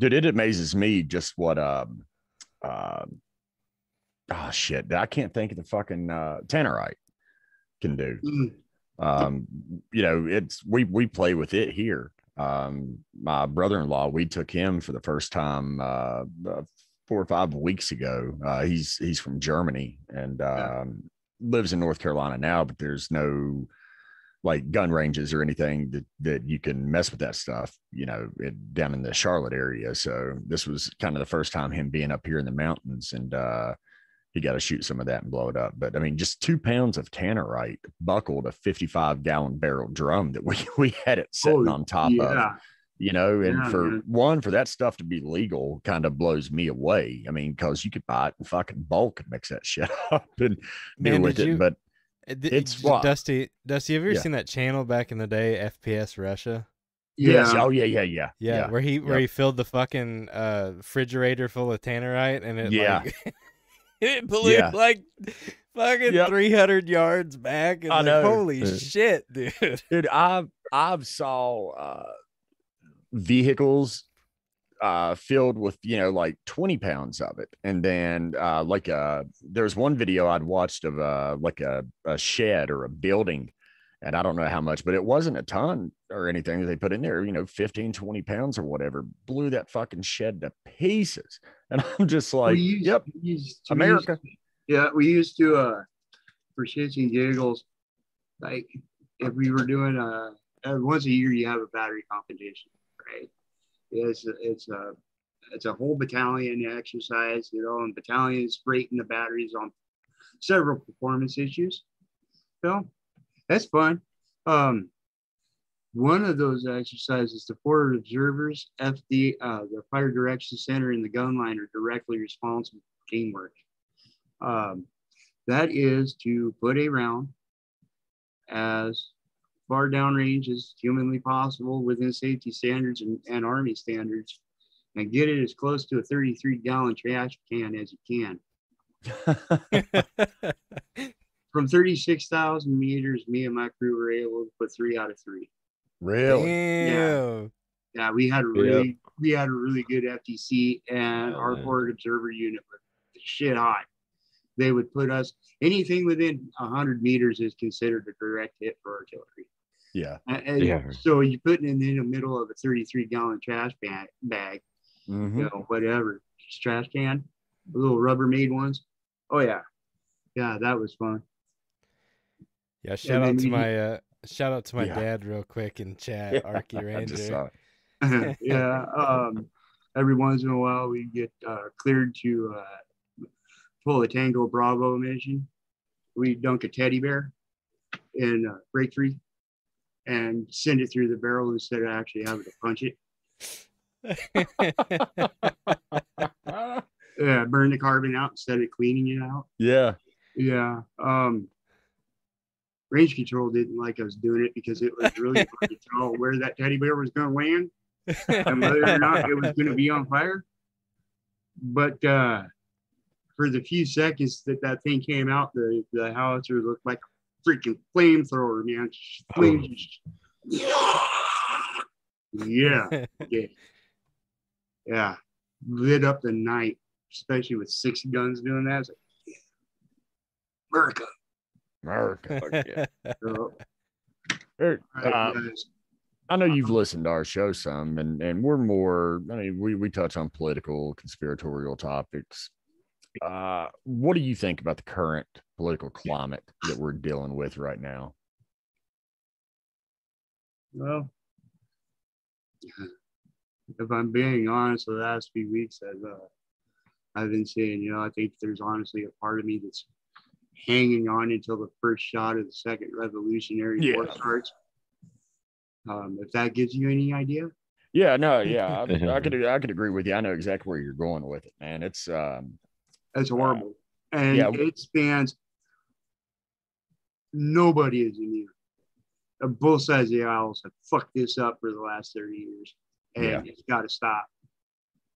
It's just got to stop. I agree hundred percent. You know, I mean, the, the biggest thing over the last week that's been coming out is uh, just the blatant infringement on our First Amendment rights and Yeah. what the administration is doing with uh, uh, even going as far as our own personal SMS text messages on what they consider uh, mis and disinformation. I'm, I'm fucking mad. Right. I'm mad about that shit, dude. I am I'm- too. That Same. that man. There's some there's some legitimacy to what they're trying to pull. I'm not trying to defend the government. I I uh, I love this country. I am ashamed of my government. You know, Yeah. I didn't sign up to protect those fools. You know, that's not what I enlisted about. I, I enlisted about the country. There is some legitimacy to what they are trying to do, but they are trying to do it completely the wrong fucking way. Mhm. Doing it this way, they they they appear to be tyrannical lunatics. You know, Yeah. and, any, and anybody that agrees with with them is, I, I'm at a loss. Don't know what to tell you. You know, keep drinking the Kool Aid, bro. It's doing you well. Yeah, I think that they they've lost uh you know what the, the meaning of a uh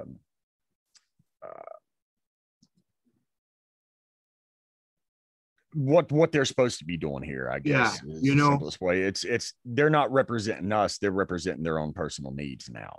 Um I it's think the, their interest. yeah, it's it's it's It's their own interest. Their own interests. Yeah. You know, I and uh, I hate it when the media calls them lawmakers. They're not lawmakers. If they were actually sit down and read how they were supposed to do their jobs, Yeah. then I really don't think we would be in such a freaking mess that we are. You know, but they took it upon themselves to really. I don't remember the exact date, but when Congress voted to lim- term limit the president to two and, and didn't ter- limit themselves, Mhm. chiefly because they couldn't. You know, the only way that you can you can uh, term limit Congress is by uh, if they voted in themselves. You know, they that, or No. by a convention of the states. So again, I, I I'll, urge anybody, you know, beg your governor or your congressman for uh for a convention of the states. They need 37 is all that's needed to to term limit Congress. And I think you'd see a lot of these problems. It won't disappear overnight. Right. It might not even disappear in five years. But you get people like Biden. Biden's been a president since before I, or uh, been in Senate since before I was born. I was born Mhm. in 72. Yeah. You know, Yeah, he's never been the president. Yeah, been sitting Pelosi. I, that I like to call him Vice President Biden yeah, still. vice, ex Former vice vice president, president. potato. fucking Biden time. That's all he's doing right now. Yeah, right. but uh, Pelosi, you know, she's been in since the 80s. Jesus Christ. You know, That's the crypt keeper, It- dude. of yeah, and to give you an idea, Clint, Clinton, Hillary Clinton was an intern during Watergate. Yeah, she was on the the uh, committee Yeah, to investigate it. yeah. So that tells you how long she's been around. Yeah. You know, that's a problem. She kind of used to be pretty hot back in the day, back in college. As, as weird as that is Nope. to believe. Threw up in my throat a little. Dog, Wow. dude, look at look at old pictures of her. Look at old pictures No. of her. That kind of evil just I'm I've been blessed with the gift of sight, and I'd like to keep it. yeah, right. Fucking But yeah, you know, you, you got you got a bunch of stale old people up in there, you know, thinking they know what's best, you know, and their dementia's starting to show, and they're not really doing it that great of a job covering it up. Yeah. you know. No. Just, yeah, no, just, just let him go. just look at Biden ramble, all- every ramble, day, ramble. all day. Just every time he gets up in front of a camera. Yeah, that's It's pure dementia. That's all that is. Yeah, don't give a Ozzy Osbourne would be hard pressed to decipher Biden conversations. Like I got what Ozzy was going at with this guy. It's just he's answering the wrong questions. Um, you know, he got his list list mixed up. Yeah. Yeah, there's just there's there's some there's some purging that needs to be done, and unfortunately, there there it looks to be only one option, and it's not good. Yeah. And I've been asked, I've been asked, well, what happens if the military gets involved? And I, you know, any commander that would that would order his soldiers to open fire on unarmed civilians, that goes. There are few times that somebody can can straight up disobey a, a direct order, and that's if it violates any of the code of conduct if it violates any of the soldiers code or it violates the UCMJ. Firing on unarmed civilians falls in the UCMJ code of conduct and the soldiers creed. Or even firing at armed American civilians. That's a gray area though. Yeah. Well, you know, uh, one where you say gray area, you know, we had 9 11 happen and then we had an invisible enemy come over, or, or, or not, not come over, but we had an invisible enemy that we were supposed to be fighting. And that was fucking foreign terrorism. And that's all we heard about was terrorism, terrorism, terrorism. If you look at what they're doing right now, they're coining uh, the term domestic terrorism, and that's getting thrown around a lot right now and it's it's more the the politically conservative or the people that, that you would classify as right That- or the right The, But no- that's- the actual non-domestic terrorists. Yeah. to the, all of their domestic terrorists. yeah but it's it's the way that they use uh their language i guess uh or they they fucking change terms and definitions almost in real time now but like i said you'll notice you're you're seeing the term domestic terrorism a lot right now. And i think it just goes into that uh that pre-programming that they do um to where they're trying to work somebody up. Yeah, there to- there is that. There yeah. but at the same time, you know, do you uh as a soldier, if I was deployed in a martial law situation, Mhm. You know. And and let's say I was I was was posted up in West Virginia somewhere, you know, where uh, a lot of the domestic terrorism happens, you know, Mhm. the, whether those Proud Boys or whatever the hell they are, you know, they're just the good old boys that are got guns. yeah You know, that's what it amounts to, right? If I was deployed in a martial law situation and I saw somebody coming at me with a gun, unless they started throwing shots, I could not fire. I, right me personally, I couldn't do that. You know, they haven't made a, a they haven't made a show of aggression. They're just armed. Mhm. You know, but the second that weapon comes into a firing position, I'm putting one in your chest, bro. I think that's even a violation of the rules of engagement. And my knowledge comes from the movie Rules of Engagement. Live I think you movie. actually have to take live fire. Uh, yeah, yeah, yeah. I don't- well, I- that's I don't know, man. area. I don't You know. You try to, you I think try it to was Samuel me, Jackson and like Mogadishu or something. Well, I mean, I I- they couldn't don't know, fire man. I, back until they were fired upon. I don't I don't think that's that's a reality, dude. Because I mean, even with the regular civilian police, eh, you point a gun at a police officer, regardless if you're if you're firing it or not, you're gonna get fucking Yeah. shot and killed. yeah Yeah, And I would even- I you- would not blame one of them don't think it's the military same boys rules. one fucking bit for shooting Nope. back in that situation. You make a show of hostility to, Yeah. to somebody in a, in a in a martial law situation. Now that's that's key to keep in mind. You know it. Yeah, you make an act of aggression, expect to get aggressed.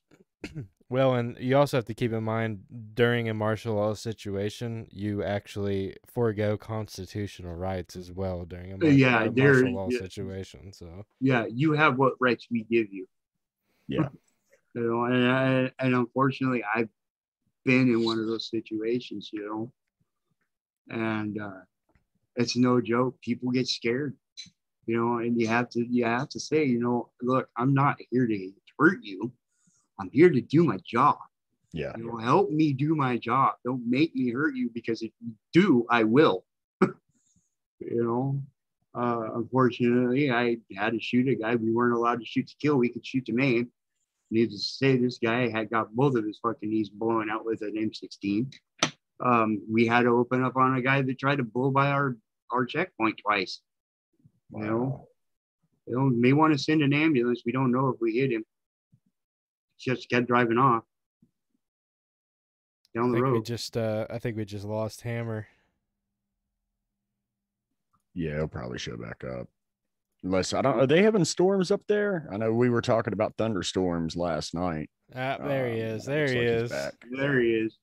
Erick, what's the weather like your way, man? Up there, you're battling Dude. the heat wave right now, right? I we this massive storm system just hit um thunder and lightning outside.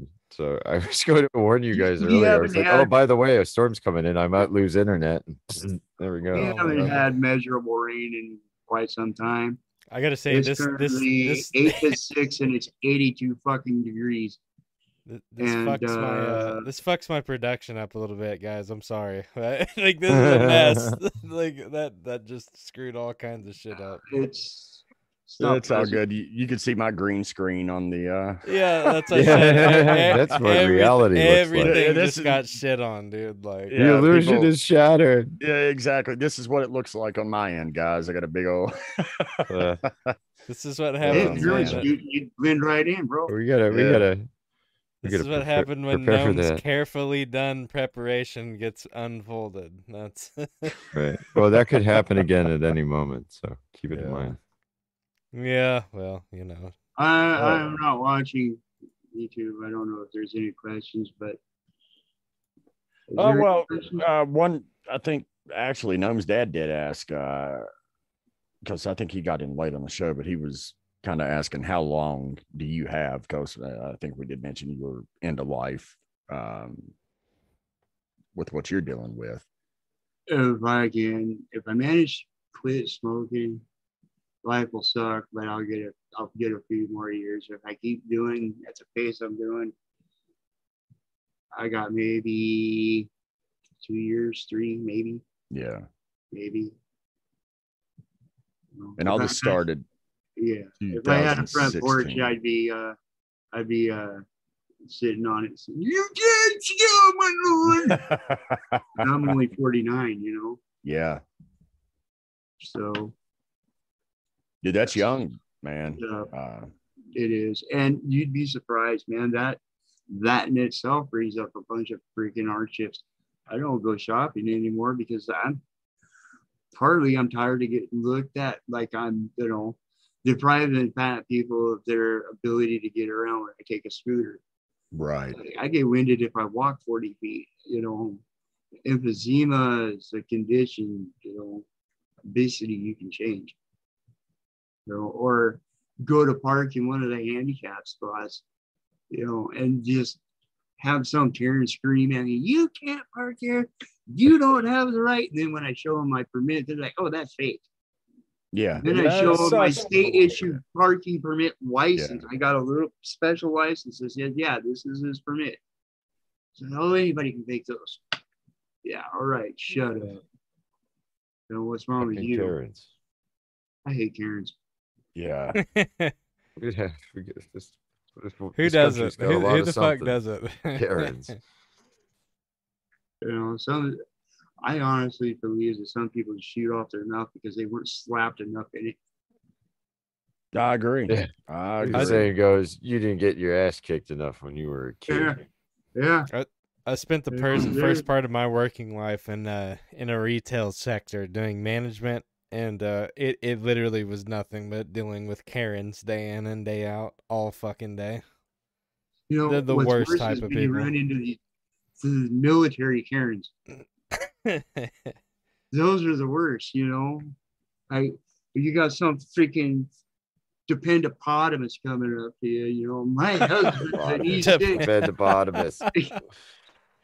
Pendopotamus. Yeah, my husband's an E six. Respect my rank. Bitch, you don't have any fucking rank. You're dependent.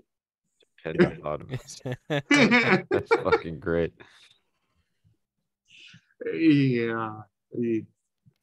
Yeah, my little sister, uh, my brother-in-law, he's in the uh, he's in the Air Force, and uh, she worked when they were living in Honolulu on the uh, the army base out there, and she's got the Hmm. highest civilian rank that you can have, um, which I'm not sure what that is, but um, she was working like Super Karen. no, no, no, no. She she wasn't one of those, man. But what she was doing was like she measured. Uh, she went to Johnson Wales University in Charlotte. and Had some type of. Uh, it was more like a hospitality major, not to work in hotels or anything like that, but it was like sports management and hospitality or some shit. It was some specialized degree. But what she was doing was uh, basically planning the uh, like the welcome home parties for the troops that were on deployment when they would come in, and then Oh yeah. um, during the week she would keep uh, like the wives whose husbands were deployed. She would keep them busy by planning shit out. But she So actually she was a den mother, mother and worked for the USO. Uh, I don't know. She, I mean, I, I know she was working for for the army itself, and she actually, because she was working for the U.S. Army, um, I get their mascot is Eddie the Eagle.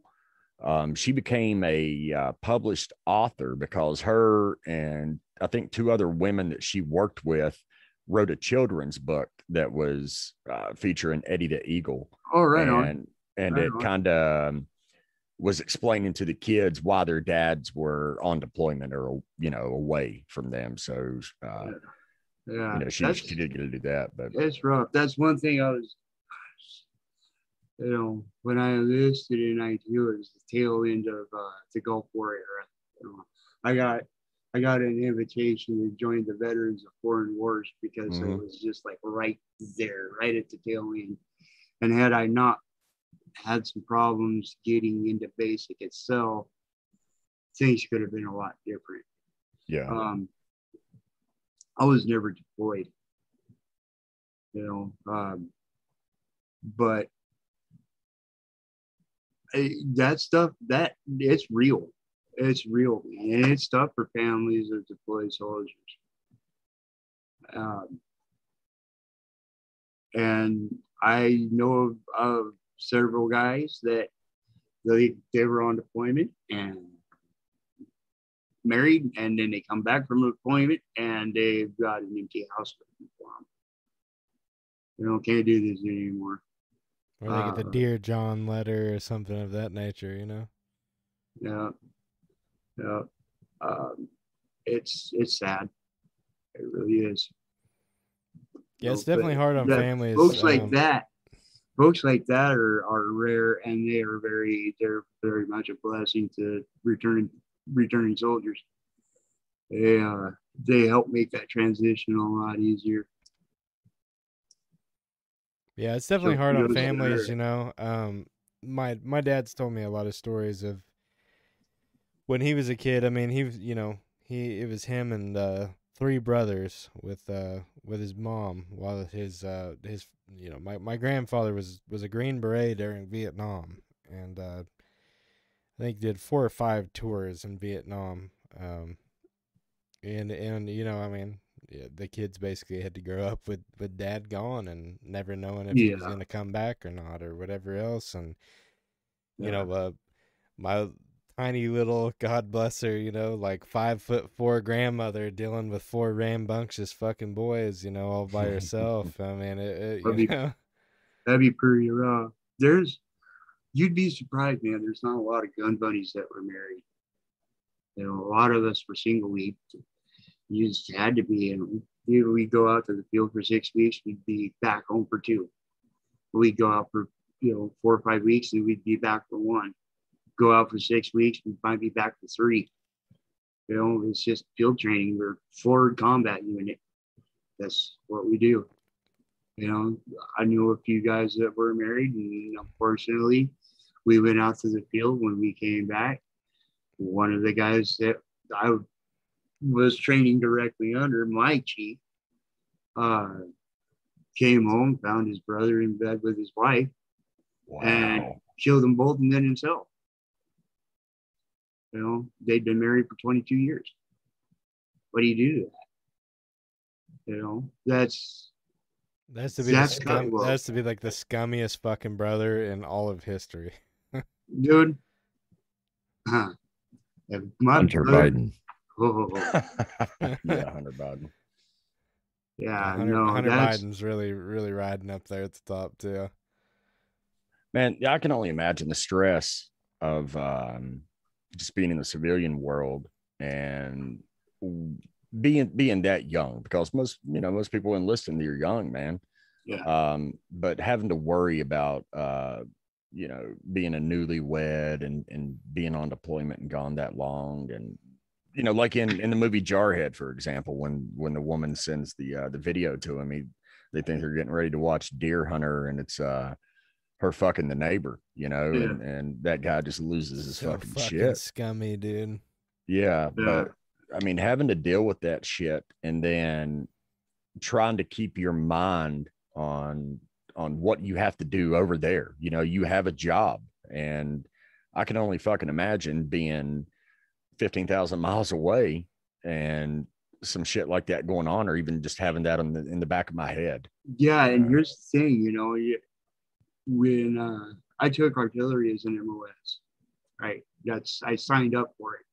They offered me a different slot when I got to Fort Sill because of the training batteries were full, and uh, I said no. You know, I've I've got my mind made up, and the platoon sergeant that I had, he was like, "Take a seat, son. We need to have a talk." And he, he looked at me and he said, You do realize the Red Legs have the second shortest life expectancy in a combat zone. He said, EOD's life expectancy in a combat deployment is eight seconds. He says, at 13 Bravo is 13.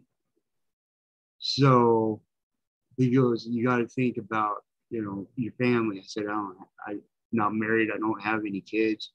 You know, um, if my family was holed up with enemy terrorists, I'd ask for a fire mission twice. Know, um,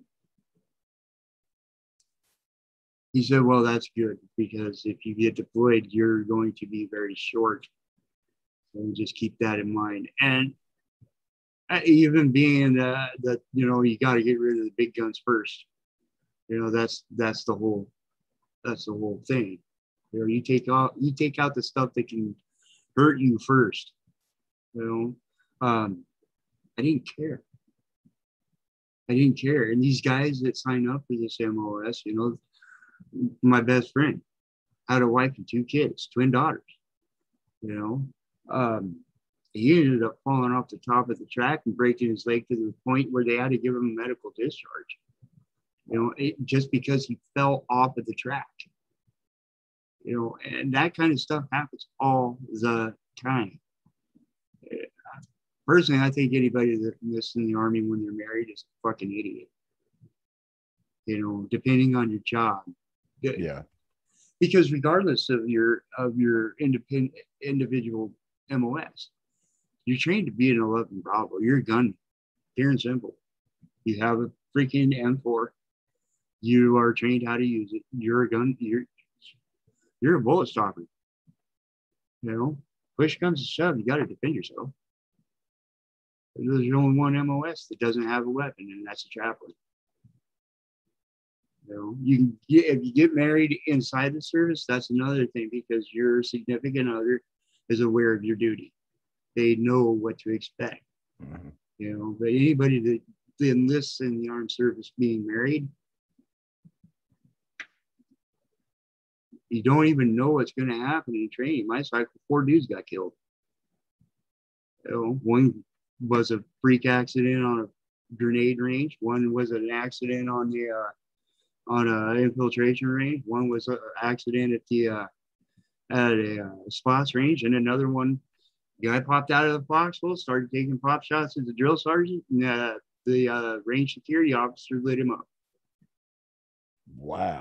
wow. you know and so if you go into that with a wife and kid what happens when you die in training? You know sure they might be taken care of financially. You know you have to sign a life insurance policy. You have to write a will. How many 18 year olds do you know today are self-composed enough to actually sit down and write a last will and testament? Mhm.